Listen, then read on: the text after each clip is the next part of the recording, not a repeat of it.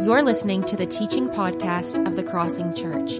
We exist so that the real you can have a daily encounter with the real Jesus in word and deed. For more information about our church, visit crossingparagould.com.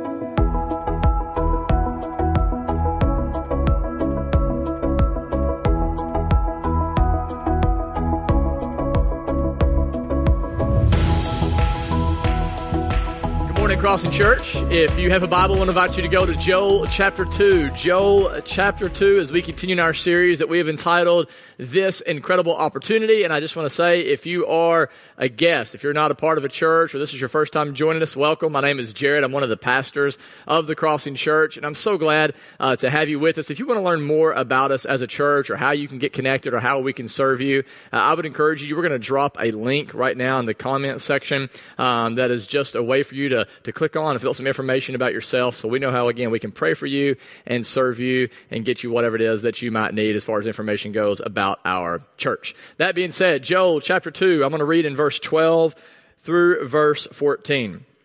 Even now declares the Lord, Return to me with all of your heart, with fasting and weeping and mourning.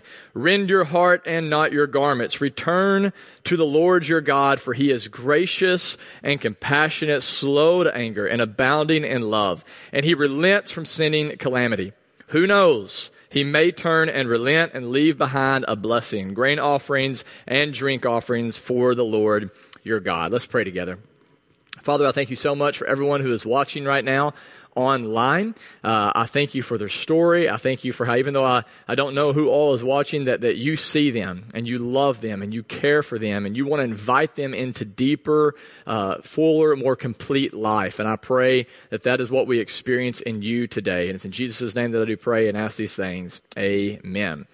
Well, a few weeks ago, I was in our garden in the backyard. My wife had sent me back there to try to harvest some radishes, kale, and lettuce uh, that she wanted me to collect for a little garden salad that she was making. And while I was in the garden, to my surprise, I saw what must have been a hundred tomato plant sprouts that were pushing through the soil. And the reason this surprised me is because uh, the seeds or the sprouts that were pushing through were the result of seeds that had been dropped by our tomato plants from the previous year. Seeds that remain buried and dormant throughout the entire winter season, but then through their death produced life, produced these sprouts that to this day continue to grow and eventually will produce an abundance of fruit. And as I thought about that this past week, I thought about this theme that runs throughout the library of scripture where God invites us to view ourselves as the seed. And as Jesus points out in the New Testament, it is only whenever a seed goes into the ground and dies that then it can produce life in light of that, because we continue, at least emotionally speaking, kind of find ourselves in this season, in a season that feels like the winter, in a season where we still see death and lament and loss, I want to take some time this morning to talk about how it's in this season of dormancy that we actually have an incredible opportunity given to us by God to repent an incredible opportunity to view ourselves as a seed that actually learns how to die to the things God is calling us to die to so that we can experience an abundance of fruit. And I just want to acknowledge before I dive into the text today that I know this is not a topic that most people are excited about. Uh, I'm sure that when I say the word repent, most people are not like, yippee, like exactly what I was hoping for today. I know that for some of you, because of uh, your background, um, repentance is something that when you think about it, it seems overwhelming maybe even discouraging for some of you because of a legalistic setting or because you've seen the guy standing on a street corner with a bullhorn. When you think about this word, repentance, I mean, it comes with all kinds of baggage. Maybe even for some of you, without even realizing it, you're following this 11th commandment that you've created that says, I will not do at all what I've seen others do poorly.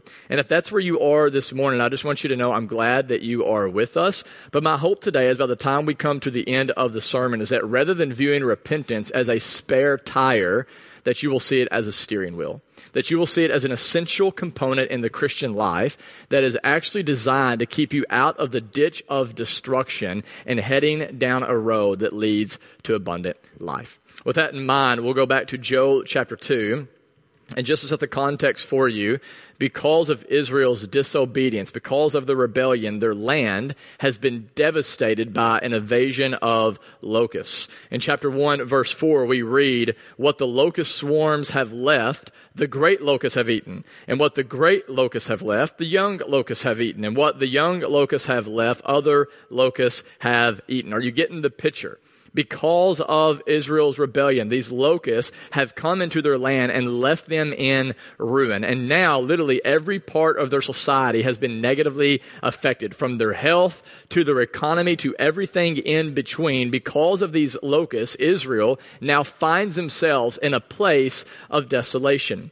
And it's in the middle of this nationwide crisis, in their own season of death and dormancy, where their harvest has been devoured. God, through the prophet Joel, says, Let me show you now how to grow. Let me show you how to experience a new growth where you grow in your faith through this practice of repentance. And so we pick back up in verse 12 where we read, Even now declares the Lord.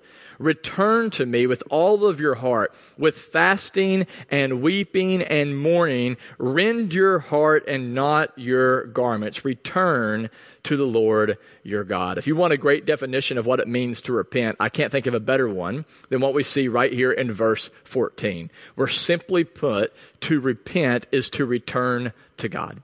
It's to do an about face. It's to return home, like the prodigal son who runs back to be with his father. To repent is to come to a place where you grieve over your sin. You don't just grieve over the consequences of your sin, but you grieve over the sin itself that has distanced you from your heavenly father. And then out of grief and out of brokenness, you turn back to him.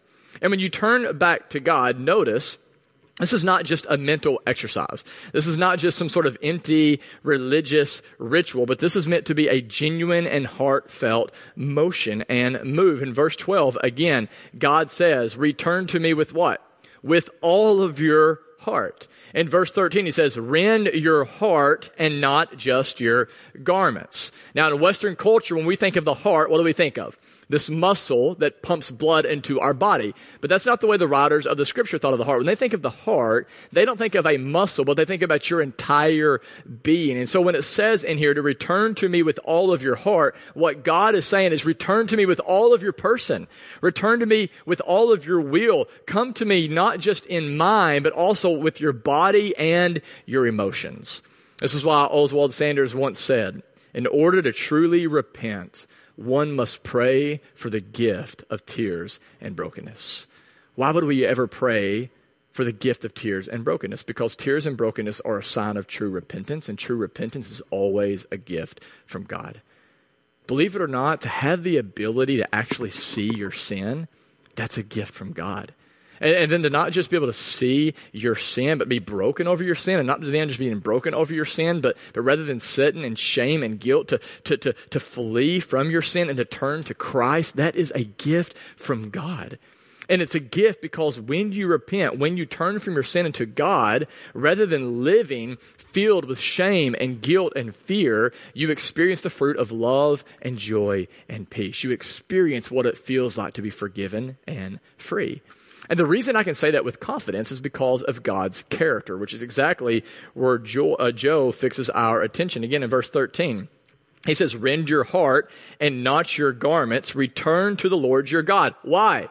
For he is gracious and compassionate. He is slow to anger and abounding in love, and he relents from sending calamity. Joel says this is God's natural default setting. God is a God who is compassionate. That word compassionate that he uses here is it's a feeling word. It's the, it's type of feeling that a mom has for her child. I think about my own wife and how she interacts with our kids, especially when they're hurt or sick, and just the tender care that she has towards them. The Bible says this is what God is like towards you. And he's not just con, uh, compassionate, he's also gracious. The word gracious is not just a, a feeling word, but it's an action word, which means that, that unlike us, whenever sometimes we, we, we look at somebody and we say, oh, that's so sad, but we fail to move into action towards that person, God always responds. His feelings are always in, in alignment, alignment with his actions. And so God, he, he's a God that actually moves towards those who are most vulnerable. He moves towards you when you're broken. He moves towards you in love and, and compassion and tenderness when you are at your worst. This is what it means when it says God is compassionate and gracious. He is also, Joel says, slow to anger. God does not have a hair trigger temper. God is not the kind of God that every time you just mess up, his face turns red and his nostrils flare out and he's just ready to crush you. You know, the Bible says he is slow to anger. Yes, God does get angry, but you have to work really, really hard to get him there. He is also abounding in love, Joel says. That means that he is like a, a husband who is jealous for his bride. He continues to pursue us and love us despite our unfaithfulness. He's like the husband who goes off to work. And then and then he comes home and even though his wife has cheated on him with with other people and even though she's burnt the dinner and the house is a wreck and the kids are crazy he says i'm not going anywhere. I'm going to continue to pursue you and i'm going to be to you as i should be even if you're not as you should be to me. And is this not what we see at the cross? Or rather than god making us work our way to him Rather than him saying, you know what, you made your bed, now you've got to lay in it. He looked on our sinful state and in compassion and with grace, he moved towards us. The Bible says that God so loved the world that he gave his own son, Jesus, so that rather than being condemned for our sin, we can receive eternal life. This is who our God is. He's a God who, Joel says, relents from sinning disaster. And therefore, in verse 14, he says, If you repent, if you will turn to him, who knows? No matter who you are or what you've done, he may turn and relent. And not only that, he may leave behind a blessing. In other words, Joel says, no matter who you are or where you come from, no matter what you've done, no matter how much sin you have committed or how much you've rebelled against God, if you repent, you can be forgiven. And not only can you be forgiven, but, but you can actually be restored, which is what we continue to read in Joel chapter 2. If you look down in verse 24, God says, If you repent, the threshing floors will be filled with grain. The vats will overflow with new wine and oil. God wants you to overflow with this new wine, which is a symbol of joy in the scriptures. In verse 25, I will repay you for the years the locusts have eaten, the great locust and the young locust and the other locusts and the locust swarm, my great army that I sent among you. You will have plenty to eat until you are full and you will praise the name of the Lord your God who has worked wonders for you. Never again will my people be shamed. Then you will know that I am in Israel, that I am the Lord your God, and that there is no other. Never again will my people be shamed. This is a word some of you desperately need to hear because of sin that you have committed in your life. You feel so much shame right now. You have lost so much. You feel like literally because of your sin, your best years are behind you. And what you need to hear today is the promise from God that is yes and amen in Jesus Christ. It is the promise that if you will turn to Him with all of your heart, that He will meet you with grace and compassion and love, and you can be forgiven, and God over time will restore all that was taken from you. And therefore, in light of that this morning, the call to you and me is to repent, to reject compromise, to reject spiritual apathy, and to turn to God with all of our heart. Maybe for some of you this morning, if you can be honest, uh, you have found yourself in this pattern of habitual sin. You continue to grieve the Holy Spirit as if it is no big deal. And as a result, your heart has grown hard, which has made it impossible for God to plant seeds into your life that can take root and produce this abundance of fruits. And therefore, the call today is to break up the unplowed ground of your heart. I think of that line in Hosea chapter 10, verse 12, that says, Sow righteousness for yourselves, reap the fruit of unfailing love, and break up your unplowed ground. For it is time to seek the Lord until he comes and showers his righteousness on you. You know, the truth is, sin, no matter what shape or size, has a hardening effect on our hearts, which, in the words of Hosea, actually keeps us from being able to reap the fruit of unfailing love, which is the thing that you and I desperately need the most. And therefore, today, I just want to call you to, to, to, to break up this unplowed ground. And by the way, to, uh, to, to break up the unplowed ground is not just to confess your sin. Some people think that confession is the new repentance in 2020. It's like as long as I just admit I'm a sinner and I'm broken and yeah, I'm screwed up, like that's all that really matters. You need to know today, like confession and repentance are not the same thing. Like God is not looking for uh, someone to confess just with this, you know, with their mouth. He is looking for someone to come to Him with a broken and contrite heart. He is looking for us to get to a place where we're actually grieved over the sin that is creating distance between us and Him. And that's what repentance is all about. Listen, repentance is not about getting God off your back. Repentance is about getting back to God. Repentance is about relationship. Repentance is about you deepening and strengthening your intimacy with the God who alone can satisfy you and fulfill you. And so, with that being said, the question is this, is this for you this morning Where do you need to repent? Where do you need to repent? Where is there something that is maybe going on in your heart that God is calling you to address? Where is there sin in your life that God is inviting you today to uproot? You know, one of the tragic things about being a pastor is watching people who at one time were so excited about Jesus actually begin to fade away.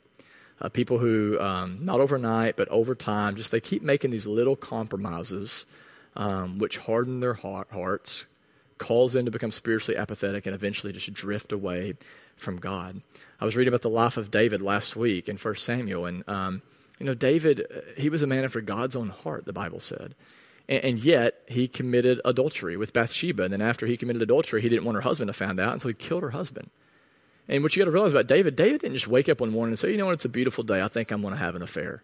And then I think I'm going to go kill somebody after Like, that David didn't do that. Like, David's affair and his murder, we have to understand this. It began with one small compromise at a time.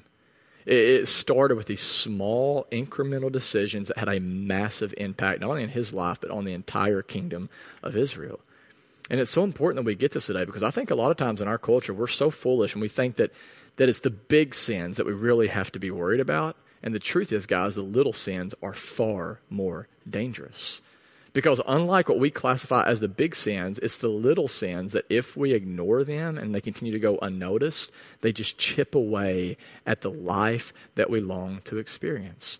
And so, a lot of that, again, where do you need to repent? Where is there sin in your life, big or small, that the Spirit is calling you to address? Maybe for some of you this morning, it's around your sexuality. Uh, maybe you're sleeping with your boyfriend or your girlfriend. Maybe you're looking at pornography. Uh, maybe for some of you, it's a lack of love for the church. Uh, Jesus Christ loves the church so much, he died for her. And for some of you, if you can be honest, you're just kind of trying to keep the church at arm's length. You're not plugging in. You're not loving the church the way that Jesus does. Maybe for some of you, you need to repent um, around this area of neglecting your family duties. Husbands who are not pursuing their wives, um, not pouring into their to their kids, or coming home maybe just playing video games, or you know hanging out in the shop, or whatever else. For some of you, you need to repent of abuse of alcohol or prescription medication or drugs. Others, maybe it's lying or it's gossiping or it's, it's holding a grudge against someone who has hurt you. Uh, maybe it's materialism or greed or vanity or envy. Maybe for some of you, it's coarse humor. There are some of you that tell jokes that you would never dare tell if Jesus Christ was there in the flesh beside you. For some of you, you're robbing God in your tithes and your offerings, or maybe you're not using your gifts to serve others. Maybe for some it's pride or it's religious hypocrisy or it's self righteous. I don't know what it is for you. I just want to ask you does anything come to your mind? Does the Spirit bring anything to the surface? You know, um, anytime I preach a sermon, I always have to preach it to myself first. And um, depending on the topic, sometimes that can be less fun than other times. And so last week, after thinking about you know, I'm going to preach a sermon on repentance. I went home and I logged onto my computer and I began to watch The Last Dance, um, which, if you don't know what that is, it's an ESPN documentary that follows the 97 98 Chicago Bulls. It's fantastic. It's great. And I'm sitting there and I'm watching it, and uh, I'm just reminded that Michael Jordan really was like the best player to ever live. And if anybody like disputes that, like especially young kids who didn't get a chance to watch him, go watch this, and you realize he was definitely way better than LeBron. Okay, and so, um, anyways, I'm watching this, and and and as I'm watching Jordan just win, man, just hit these game winning shots and, and get all of this, you know, acclaim and popularity and money, I noticed in my heart something that began to crop up to where I thought to myself, man, I really want to be the Michael Jordan of ministry. Like I want to be the Michael Jordan of preaching. Like I, I and what I was saying in that moment is more than I want people to see Jesus, I want them to see me. And I don't just want them to see me. I want to be like seen as successful and what the Spirit began to show me in that moment is, Jared, you're once again beginning to define your value by your accomplishments. And gently, and this say you know it's the Holy Spirit. It's not like shame and guilt. It's like gently he begin to say, like, that's not the life that you want. I've got something better for you than that. Don't walk in this way. Kill this sin before it kills you. And maybe for some of you, you hear that and you're like, Jared, come on, man, that's not that really, that's not that big of a deal. I mean, it's not like you're doing black tar heroin, right? Or it's not like you're looking at porn or you're physically cheating on your wife. Like, that, it's not that big of a deal. But again, remember, it's the small sins that your DNA won't talk to you about that are the most dangerous. It is the small, seemingly popular, insignificant sins that, if left unchecked and unabated, act as this cumulative effect on your life. It's like this weird anesthetic that numbs the soul, that makes us spiritually apathetic, and then leads us down a path that I promise you is a path you do not want to travel. And that is why, despite what you have been told, you actually and I actually need to go above and beyond in our pursuit of holiness. As we said last week, thanks to COVID 19, we are in a place of exile, which means we're in a place we don't want to be. It's a place that's uncomfortable. And from my experience, it's oftentimes when people are in a place of exile, they make the tragic mistake of erring on the side of freedom, freedom rather than on the side of holiness. And exile is not the place you want to do that. And so, if there's an in between area this morning, if there's a gray area and you're like, you know, wondering, like, is that really the Spirit convicting me of that sin right now? Or is it just something I had, you know, for breakfast? Or is it my legalistic background? Rather than playing the mental gymnastics that we often do to justify our sin, just ask yourself this question Would Jesus do this if he was me? Would Jesus do this if he was me? And if the answer to that question is no, then don't do it. And if you're like, well, I'm not really sure, man, like Jesus didn't have Netflix. Like Jesus didn't have a girlfriend, so I don't really know. He didn't get a stimulus check, so I don't really know what he would do with this. And I would always say this err on the side of holiness. I am pretty sure that most of us are not going to come to the end of our life and be like, man, I really wish I would have spent more time watching the Ozarks or you know, Game of Thrones or whatever other you know series is out there that honestly, as disciples, we really shouldn't even watch. But what I do think is going to happen is we're going to come to the end of our life and be like, why did I not press harder into the presence of God? Because, guys, that's where fullness of joy is. That's where pleasures forevermore are. That's where the life is that you're longing to experience. And therefore, in light of that, if you want to experience more of this life, more of God's presence, more of that joy, God says to you and me today, Be holy, for I am holy. Jesus says in Matthew 5, Blessed are the pure in heart, for they are the ones that shall see God. In other words, you want to see God? You want God to go from being an abstract idea to just having the secondhand experience of Him, to actually having a first-hand intimate encounter with Him, and therefore experience the joy and the life you were created for. You have to cultivate a heart that is pursuing purity. You have to have a heart that is quick to repent, to turn from your sin, and continue daily to turn back to God. As a way of helping us do that this week, uh, I want to borrow an idea from Keith Green. And if you don't know who Keith Green is, he was basically this like hippie prophet, singer, songwriter um, who tragically died in a plane crash at the height of his career. But I was reading his biography last year, which is entitled No Compromise. And this had a profound impact on my life. It's such a great title because Keith Green's life really was a life of no compromise. Um, even when no one was looking, this guy like went above and beyond to pursue holiness. And as I was reading that book, by the way, I was thinking like, isn't it the people we admire? Like the people we admire are not the people who compromise and like go with the flow and fit in. It's like the people who, who develop strong convictions and continue to pursue those even whenever no one else is watching. And that was Keith Green. But there's this uh, part in the book where his wife, who wrote the biography, is talking about one of the most transformative moments in Keith's spiritual journey. And she said it was a time where he got alone and he basically went through this list of sins um, that he found that was kind of listed out by Charles Finney, who was uh, an evangelist back in the day. And, and, he was reading through these sins just uh, before the Lord and just said, Okay, God, here's my heart. I'm not going to assume that, that these sins are not inside of me. In fact, I'll assume maybe some of them are, and I'm just open to whatever your spirit says. And he said that he sat in a room, and over time, God began to bring these to the surface and, and break his heart over these sins. And as he repented, I mean, he experienced the empowering presence of God like never before that really just set the trajectory for the rest of his life.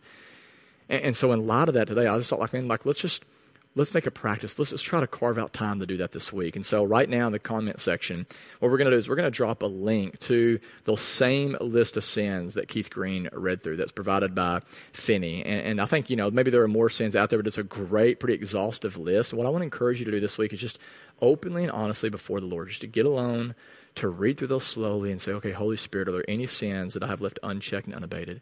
Are the little small sins, seemingly insignificant sins that I'm like, ah, it's not that big of a deal? but that continue to stay in my heart, that you're calling me to uproot. And then, secondly, what I would encourage you to do is just to join me this Wednesday in fasting. And fasting, it's just a time that we see right here in Joel where, where, God says, when you return to me, return with mourning and fasting. And, and so join me in basically just saying, okay, God, yeah, I grieve over the state of my sin. And therefore, I want to take a day just to starve my flesh so that I can feed on the Spirit. And so, if you're physically able, you can fast through breakfast and lunch, and then we'll break uh, fast at dinner. And remember that the whole point in all this is not to earn God's love, it's just to experience more of God's love. The point of repentance is not to beat yourself up or to drag yourself to the mud, but it's to experience more of the freedom and the fulfillment and the fruitfulness that God has for you. It is true that sin has grave consequences in our lives. But it is also true that God is gracious and compassionate and slow to anger and abounding in steadfast love. And therefore, I just want to say as I close this morning that even if you find yourself living in the aftermath of your sin, where you feel like the locusts have taken everything, and you're now just kind of standing in this wreckage of what used to be your life because of who God is, you can know today you're also standing on top of a soil that is ready to produce a harvest that you can reap through repentance. And therefore, the encouragement is to keep going to God. Keep turning back to God and know that through death will come life. And over time, you will produce and experience a fruit that is sweeter and more abundant than you could ever imagine. Let's pray together. Father, I thank you for those who are um, still hanging on and listening this morning. I just pray that, um, Father, for each person who hears this, that you would, through your Holy Spirit, help them to feel how much you love them. they would see you as this loving parent who, who, whenever they're in sin, it's like you're calling a child out of the street before they get hit. That they would see that, God, that the, that the conviction that you bring from your Holy Spirit, the call to turn from sin and to turn to you, is actually a, a call to turn into deeper life and a deeper joy. I pray that right now, Holy Spirit, that you would grant us all a spirit of repentance. That you would give us the faith, Father, to trust, to, to walk by, uh, not by sight, but by, but by faith, trust in you more deeply. And as a result, that we would experience your empowering presence and it would change us from the inside out. And it's in Christ's name that I pray and as these things. Amen.